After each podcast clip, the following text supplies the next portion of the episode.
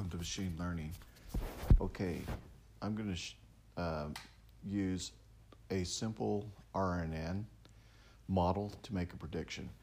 So when you pass in the model your X test and your X train, uh, you can get their prediction results for both test and train, and then you can concatenate them together by stacking them on the um, axis equals zero.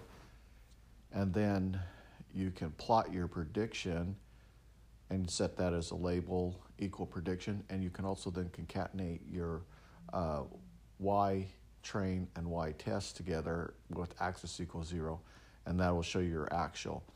And what you'll see is um, that the uh, prediction is slightly shifted to the uh, right. Now, what is I find really interesting when you compare the actual to the uh, prediction is that the actual was kind of randomly sampled.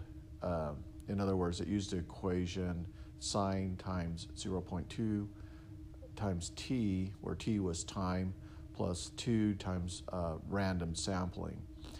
But the neural net, the random forest, calculated probabilities even in this randomness, and you can see some similarities in the pattern matching, um, even though the data is fairly random. So it seems to be able to find at least the ranges, um, the upper and lower ranges on the bands for the sine equations uh, due to the randomness. And so, um, does it match exactly to the data? I don't think so, but it does look like it does find range, and so there is some uniformity in the shape. Okay, let me explain how I did this. Okay, so I set up uh, 1,000 iterations. So I want to uh, set a range from 0 to 1,000. And my y component is equal to sine of 0.2 times t plus 2 times the random of n. I'll plot that out and give it a title. Then once I do that, I'm going to put the I'm going to put that into a data frame, and then I'm going to slice up the data frame. And let me explain what I do on that. Okay, so what I'm doing is I'm looking at um, the number of values TP, and I can set um, test values at 800. So I'll train values at 800. So that means my I'll have 800 values for train and 200 values for test. That's what that means. Okay, so then I'm going to um, repeat the test by step of three and I'll then create uh, a test and a train set, and then I want to convert this into a matrix. Now, this is the part that's important because it's creating your sequence size. So, your sequence size is how many items that you're looking at for every y point. So, in this case, I would be looking back three uh, numbers on the y component and to calculate the prediction of what's next. So I'm looking at three of the previous numbers to calculate what the current number on the uh, sine equation will be. So that creates the convert to sequence. And this is the same with uh, if you use with text, you would convert the text to a token, and then you would use that those token sequences as a pattern for predicting what the next word will be in the sequence. So you you input the sequence into the RNN, and then based on that sequence, it will predict the probability of what the next word will be. Okay, then what I want to do is now that I've got my X train and Y X test. I want a standard uh, scale form, would transform and fit the um, X train and then transform it. And that has the effect now of normalizing the data. So it reduces down the noise. Now, when you're dealing with RNN, you or recurrent neural nets, you need to change the shape. So I'm going to reshape the data um, and set the batch size to one and I'll pass in the shape of zero and shape one and then I'm going to plot it out and we can see that the plot for the X or the Y train um, is looking pretty similar to what the actual uh, data was for the calculated quantity that I produced here. Okay, so now that we have that, let's go ahead and build our model. So we have a sequential, we have a simple RNN, I'll use 320 units. And then what I do for my input shape is it's a one-dimensional array, and I pass in the sequence size, and I'll use the activation equals ReLU. Um, I had a second layer, and I like to have a large number of uh, neurons. It's not necessarily efficient, but you can see that it takes a little longer to, to train. But even at 150 epochs, it seems to be able to converge pretty quickly to uh, a certain degree of accuracy. And then I could always do my evaluate and summary. So you have uh, 360,000 parameters, and then you can do your evaluate to determine your uh, accuracy. So you model dot evaluate, and then pass in the X test, Y test. And that will then calculate your accuracy on your model.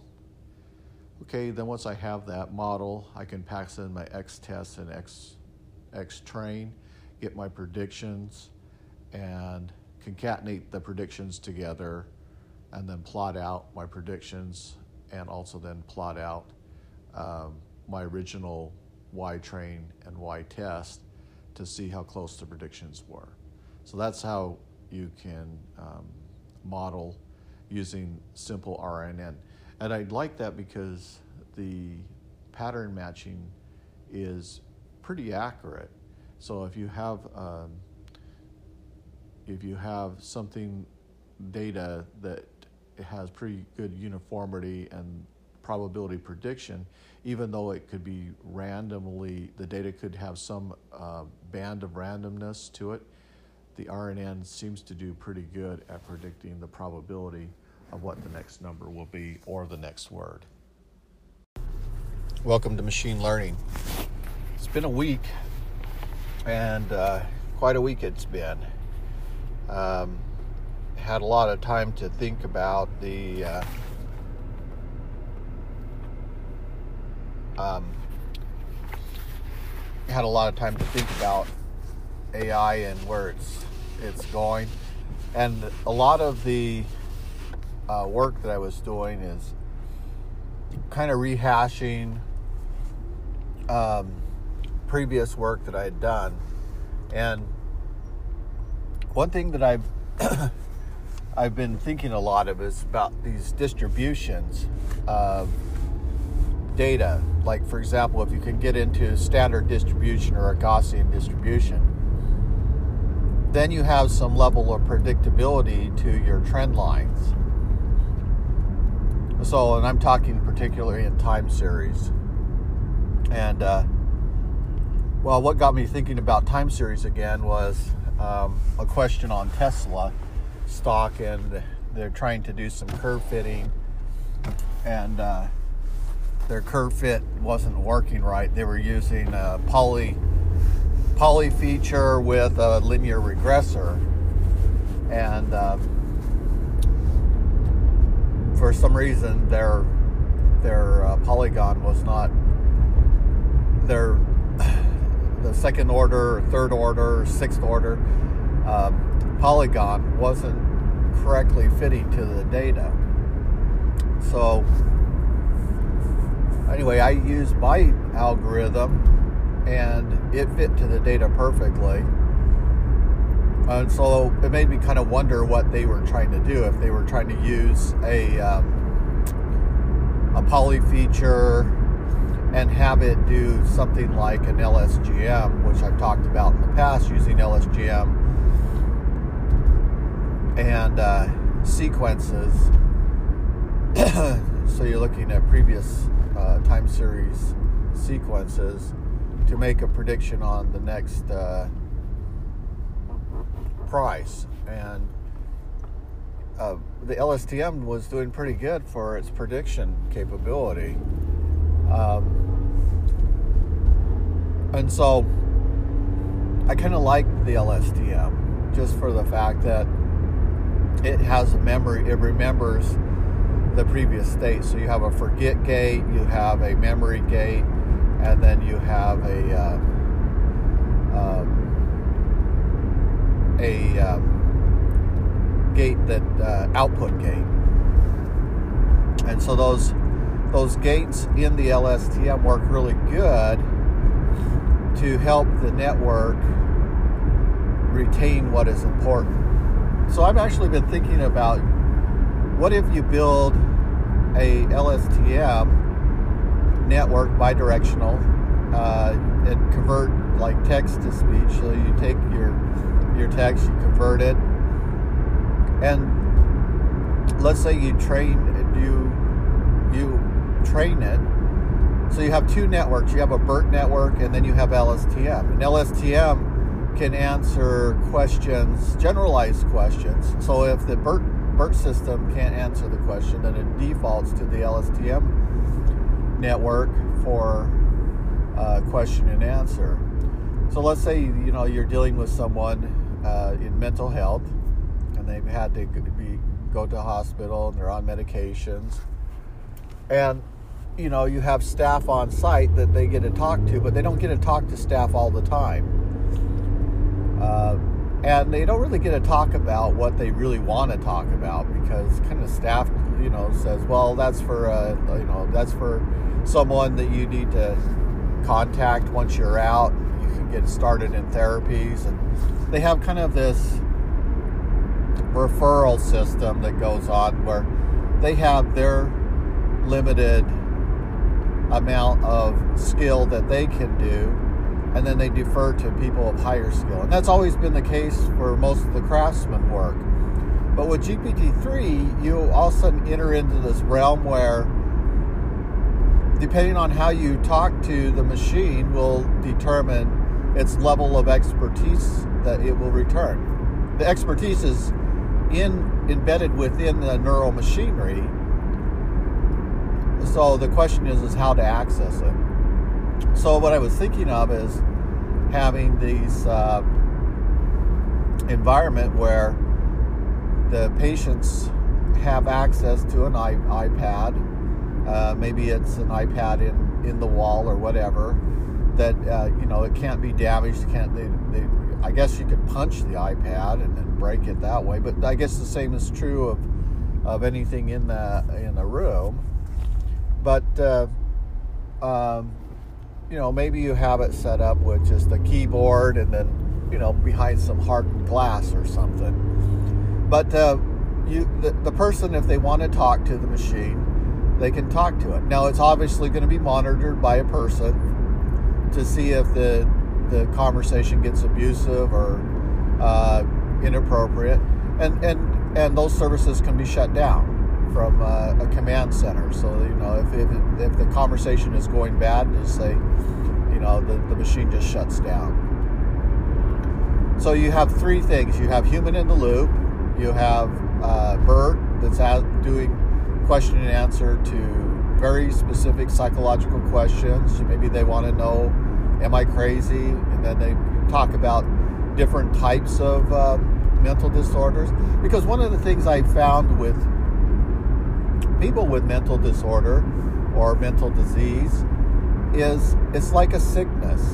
They need to be uh, go through a process to overcome the way they think, and so you know they can interact with the machine, get information, they can get good theories, they can get answers to their questions. And if they ask a question that's more generalized, then GPT-3 kicks in and uh, it, attempts to answer from its uh, 195 billion parameters it's trained on. So you know it has a it has a pretty deep understanding of uh, human knowledge. Not a complete understanding, obviously, but it has a pretty good corpus of words and concepts and probabilities that it's beginning to create. I use uh, OpenAI Codex a lot to answer questions for Stack Overflow because what it does is it kind of points me in the right direction and I and I like it. Sometimes it'll get the answer spot on, but a lot of times it's trying to answer the question and its approach is correct, but the implementation is wrong and so that's what I, I, I do like it. Uh, for example, there was a question on multi-index uh, from tuples, dot from tuples, and what I had to do there was uh, uh create my tuple pairs for my uh, two-level index. So I have a zero level, one level, and then once I did that, I, I grabbed the data um, that represents the rows underneath the uh, hierarchical index and add that into a data frame plus the index and it correctly uh, formulates the the data. And then I put it in a pivot table to uh, bring the index um, horizontally. So it was uh, it was a good uh, exercise, but what what I found was the approach on that was that Codex said, uh, you know, use the multi, uh, pandas dot multi index, which I did, and then I went and explored how that worked, and went to Geek to Geek and got some examples and something like that, and and uh, was able to solve the problem.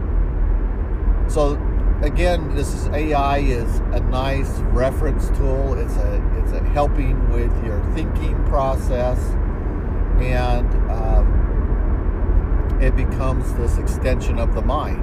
And so, it is not the mind. Definitely not the mind. You're, you're you have the intelligence. You have the uh, cognitive capability. You have the perception. You have the context. You have the critical thinking that you know uh, narrows down these solutions. But what it does for you is that it uh, provides multiple, almost like perceptions. So I would say it's an increase in the number of perceptions in the, terms of its ability to respond. Well, and I like the fact that OpenAI Codex um, allows me to answer some of these really hard questions on Stack Overflow. And what I'm starting to see is I, as I've answered, you know, about 700 questions now, um, that I'm starting to, my brain is starting to kind of know what the approach should be just by looking at the problem. And that's kind of the beauty of the probabilistic thinking is that it can um, pull or group things group solutions together based on input. So, why couldn't it do that with someone with mental disease? Why can't it listen to sentences um, and try to group things together based on uh, statements that are made by the individual? Okay, now that's one idea. The other idea I had was uh, looking at, you know, biofeedback. Now, in the 80s, they had this machine that would provide biofeedback, and then you'd have biorhythms. And if your biorhythms were off, you know, that might be a good indication that this might be a hazardous day for you, so you wouldn't want to do anything uh, of high risk. It's almost like the other days, uh, a man said to me while I was leaving a uh, leaving the temple, he said, uh, "Be careful out there." and it was almost like a warning, like was something bad going to happen? Do I need to be extra cautious? So I was extra cautious watching, and I started noticing uh, bad driving behavior, aggressive driving behavior, and and it was actually kind of a, a challenge to get from point A to point B because of that statement he made. And normally, maybe I would have uh, been exposed to that level of risk, but I wouldn't have been paying attention to it. Maybe I just assumed that you know people are in a hurry and they're making bad choices, and, um, or I'm I'm in, interfering with their ability to get from point A to point B, and I need to be more cooperative or something along that line. So uh, it's not always their fault, and I'm right. You know, there could be contributory reasons that they're acting that way. But I was thinking about how maybe what you could have is a device that measures the brain the brain activity of a normal healthy individual when they sleep. And like if you have irregular sleep patterns or su- such you know you have your cpap machine for example that's monitoring your breathing and is helping you breathe at night but what if you have insomnia there's a lot of people that have insomnia right now and they get maybe two, three hours of sleep. And, you know, it's not regular, complete sleep. It's not that kind of sleep when you wake up in the morning, you feel really good. It's, it's kind of survival sleep. You get like, you know, just enough to survive. And so by evening time, you're, you're exhausted, you're tired, and, uh, and you know, you don't really get that break that you need.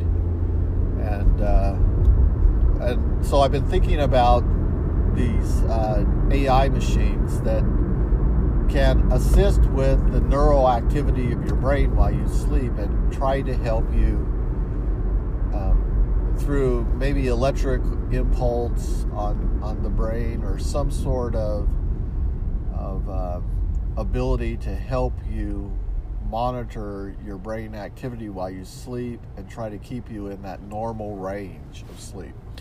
Now, is that brainwashing or is that neural programming? You know, I don't know. That's that's a weird question to try to address. You know, how conditioning occurs with the brain. I guess you could talk to a psychologist and ask them, you know, what is conditioning and and how does that work with the brain? But um, you know, it, there there is there is some uh, interesting research that could be done in terms of uh, of uh, maybe stimulating the neurons in the brain so that you can get a good night's sleep. I don't know if it could be with sound. Uh, some sounds, people like to listen to certain music, and it seems to put them in a, a certain beta wave range that they can now sleep. Um, maybe it's also you know the level of quietness. I know like like people like to put things that block the sounds. So, you know, people getting up in the middle of the night to use the bathroom or turning on lights. Um, all can affect your sleep disruption.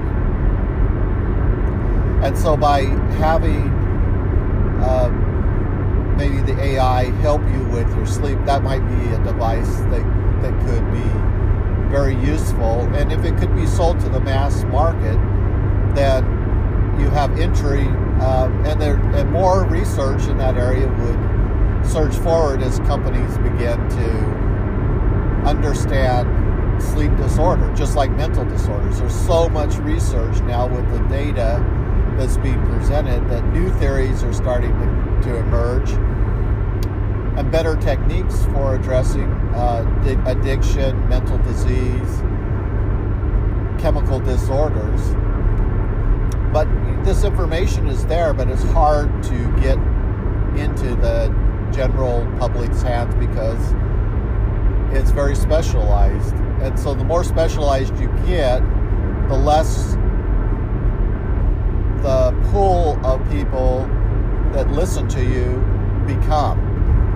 And so even in this podcast, as I've got very specialized in like LSTMs and deep learning networks, there is a group of people that they work in that every day and they are watching the neural machinery and they're thinking about the algorithms and they're they're trying different strategic or tactical approaches to improve efficiency and they're working in large systems and they understand what I'm talking about. You know, maybe they have a PhD, maybe they have a master's, maybe they have several PhDs. I know an individual that has three PhDs and that he's done um, work with neural nets that write code. And the neural net does very well. It's writing lots of code. And so if you believe that neural nets can't write code, you're wrong. They they can and, and they will write code uh, as they are trained and programmed and given assignments or tasks to adjust and become dynamic, they, they will be able to write code. So, uh, and we've seen this code generation for a long time. We've seen it with uh, with uh, 4G, uh, where know, it will take one language and it'll translate it into a lower level language like C or Java or JavaScript.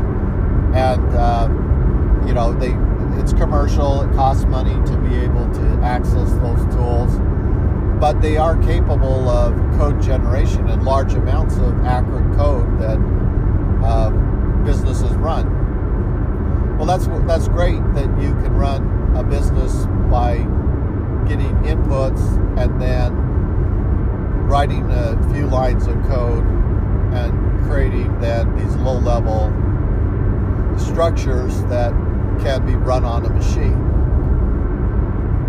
And I think that that's where the AI will be will continue to move is writing more code, uh, generating more code up, and and helping humans or people understand how to abstract thought into uh, code or language, because that's what code is, is a language. And I, it's like I was speaking Japanese the other day, and I was explaining to another individual that the characters create certain sounds, and to watch the characters for figuring out how many sounds there are. Now they're they're Caucasian and they don't know Japanese, and so they're kind of scared when they look at a Japanese name because it's hard hard to say, you know, like Nakayama. You know, you look at that name and you're like, well, how do I how do I say that? You know, Nakayama. You know, how many sounds are in there? How many syllables are there in there? How many vowels? But it was interesting because I showed them the uh, there's hiragana and katakana. They have both symbols, but I, the one symbol I think it's the hiragana is the uh, one that has breaks kind of the word up into sounds. And so I could show them that, that there's three different sounds to that word. And so then when they were trying to say it, they could just say, oh, there's three different sounds to this word. They look at the character, there's three different sounds. And then I would help them through those those words. And one individual said to me after, he goes, Thank you so much for helping me. We work really great as a team. So there was a lot of friendship that was built through this cooperation. And that's one of the kind of the amazing things when you're in a learning process. And I think that's also true for machines is that we will be grateful to the machine for what it can do for us.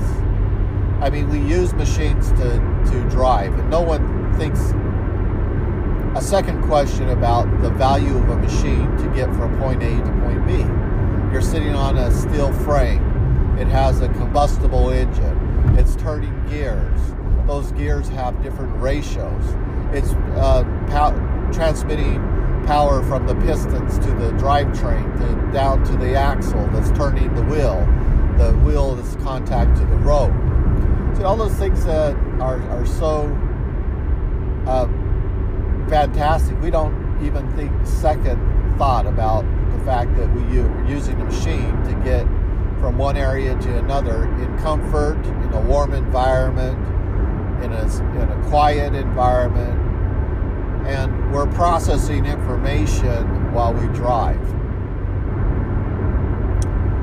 And I think that's the way AI is going to be in the information highways is we're going to be using the AI, we'll be talking to it, it'll be assimilating information for us, and it will be writing code for us to allow us to have certain functionality. We may need certain functionality and it may have to generate that functionality for us, compile it, and then make that that capacity capability accessible to us. And it might be open source, so maybe it it downloads some open source module, uh, writes the code, and then we we can interact now with the machine to do a particular task. Maybe it, it uh, is generating a RESTful end, endpoint that's communicating with the database a certain way, and and uh, and we need that capability.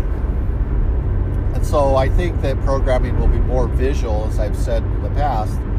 That things will be more visual and we'll be interacting and connecting things and watching how information is flowing through those connections, just like we do right now with endpoints and RESTful and GraphQL and you know uh, Graph database, NoSQL, etc. We're, we're, we're watching how things are streaming from the front end to the back end, and and those are complex processes to connect all the pieces and with uh, AI, you can you can get these code generators that can create the pieces for you quickly.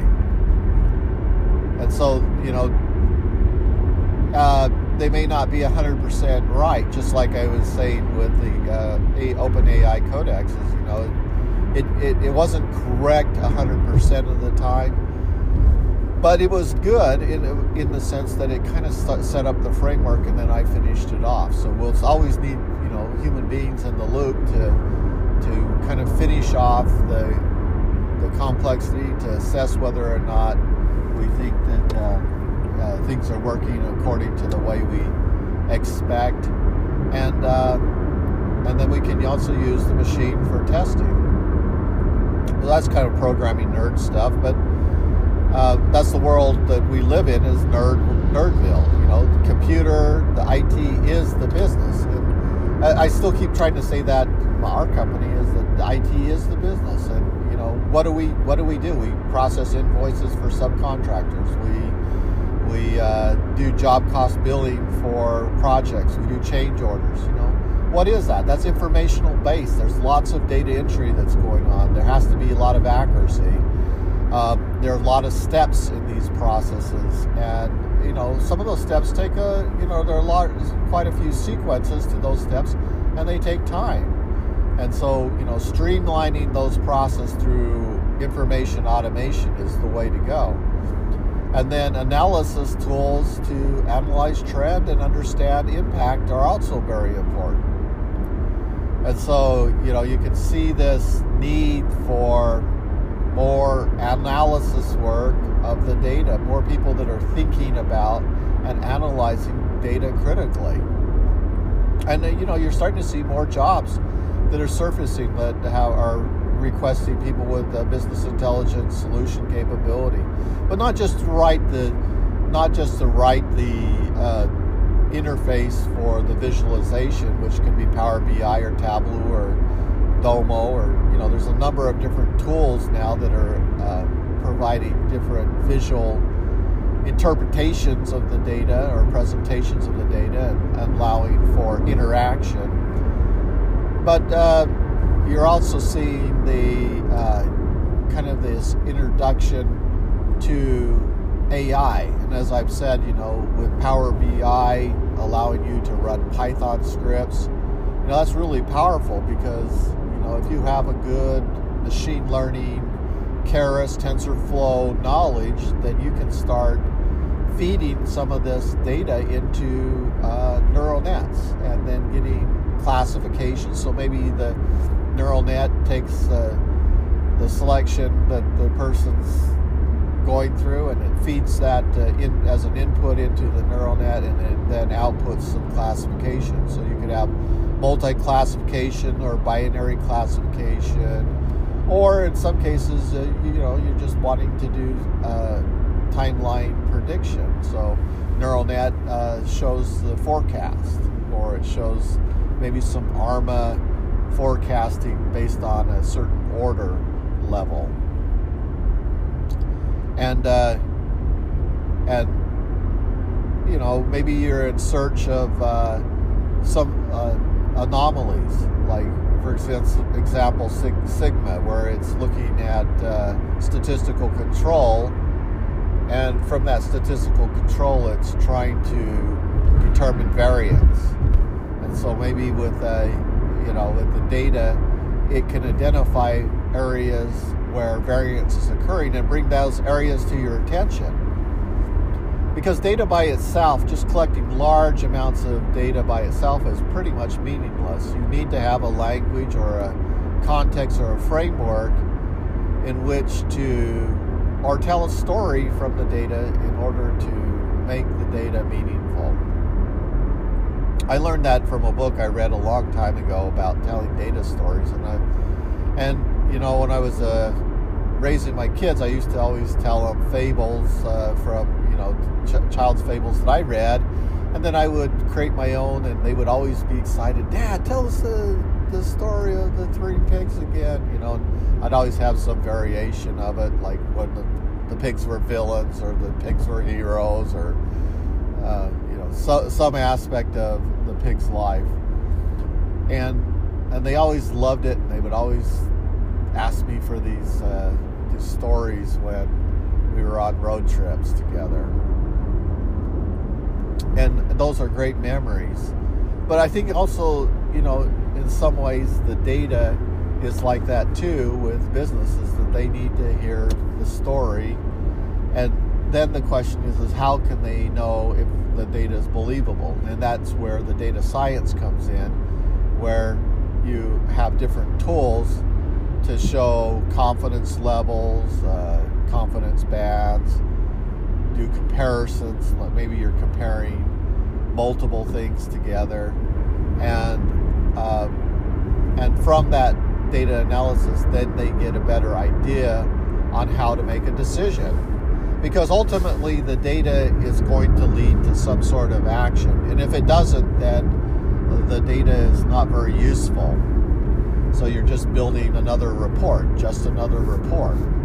And endless reporting problems is the world that you live in. So you're looking at uh, a problem in a report that's giving the wrong number. You got to go in and look at your SQL and then figure out, you know, if you correctly understood the data structures and the data um, in order to extract the data out. So, you know, you're ending up writing lots of uh, outer applies and cross applies and small little snippets of SQL and subquery to, you know, extract this data out that you need. And there's lots of duplication as a result, and and, and you know, duplication leads to potential error and lots of rework. And so, uh, you know, as things become more complex, we have to start thinking about tools and abstraction and working to understand data before we're faced with crises. Like the other day, I had a request and and it was a strange one, but he wanted to, to see data that I had created, and so I sent him over, and there was a lot of data, a lot of fields, and it's just because the the costing is structure is is huge, and and I wanted to know exactly what was needed on the report, and was sent back somewhat lazily to me. That here, just look at this one. This existing report. So then I started analyzing the existing report and realized how the structure that was created by the previous programmer or developer report generator and uh, I followed that pattern. and then after I got it all done, and I was happy and pleased that it worked, uh, was told that that wasn't the requirement, and so I was all upset and uh, had to go rewrite my queries, and I was writing excessively complex queries, and I realized I had to just calm down and uh, and look for a better way. And so by the end of the day, I had found the better way and uh, calmed down. And, and that's one of the important things to remember with data science is don't get bent out of shape if um, if your manager you know asks you to change things. You know we're all about change, and so you should plan for that even in your query, even in your reporting. Uh, design it so that it's flexible. If you need to move something to a column, you know, like a group, uh, a matrix report, you know, no problem. Just spin it, make a matrix report. If you need to move it into unstacked view, then you do maybe a hierarchy report. Or if you need to, you know, do it in an aggregate form, you do it in a list form. But don't trap yourself into one way and, and that it can only be done one way. You know, have that flexibility with your data so that you can set up your data uh, to be filtered by the report in such a way that you can display it in almost any way you want. And that's the critical thing I took away from that experience is not to get into a, a fighting a word match with the boss, but to to just say, you know, yes sir, and, and then go out and make it and rework using the tools, rework it so that uh, it it uh, it uh, will function correctly and, then give value to the company. And, and ultimately, that's the thing that you want to be asking as you're doing this work is am I adding value to the company? And the day that you're not adding value to the company is the time day you need to be looking for another job. And don't be afraid of that. Don't be afraid of looking for another job if you're not adding value to the company because your you ha- life is too short to waste on uh, a, a course and path that isn't going anywhere. So if you're impacting the company, you're getting good projects, you're uh, creating demand, then you're in the you're in the right action zone. You're at the gemba. You're at the place where the action is occurring. If you're if you're uh, doing code maintenance and uh, you know you're changing colors to please senior management, or you're spending lots of time um, doing things that aren't adding much value to the larger group, then maybe you're in the wrong specific domain of work. And uh, you need to broaden your horizons, get more into the machine learning, AI, um, programming world, and start to understand some of the new approaches that are being taken. You know, you've got uh, a new version of C Sharp, and there's there's going to be a lot of language syntax to learn from from that new language and even now, when I look at LeetCode after working with Python, I, I, I kind of feel like that the world between pandas and LINQ need to get closer. LINQ is still very terse in my mind compared to pandas in order to manipulate data because pandas uses uh, functions like apply, transform, map, and they're really very flexible functions uh, to do a lot of the manipulation you need in the data.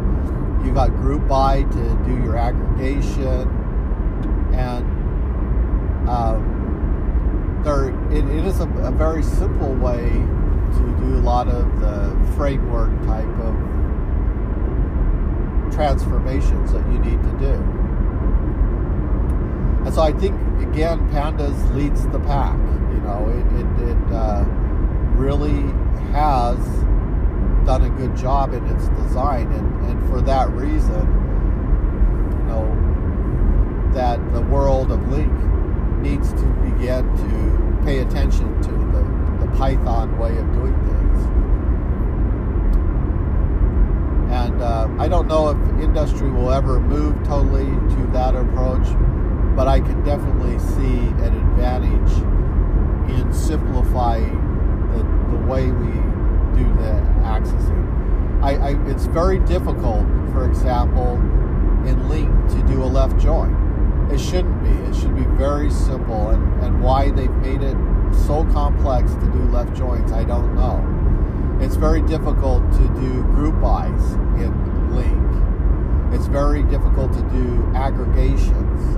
And these are things that are very easy to do in pandas.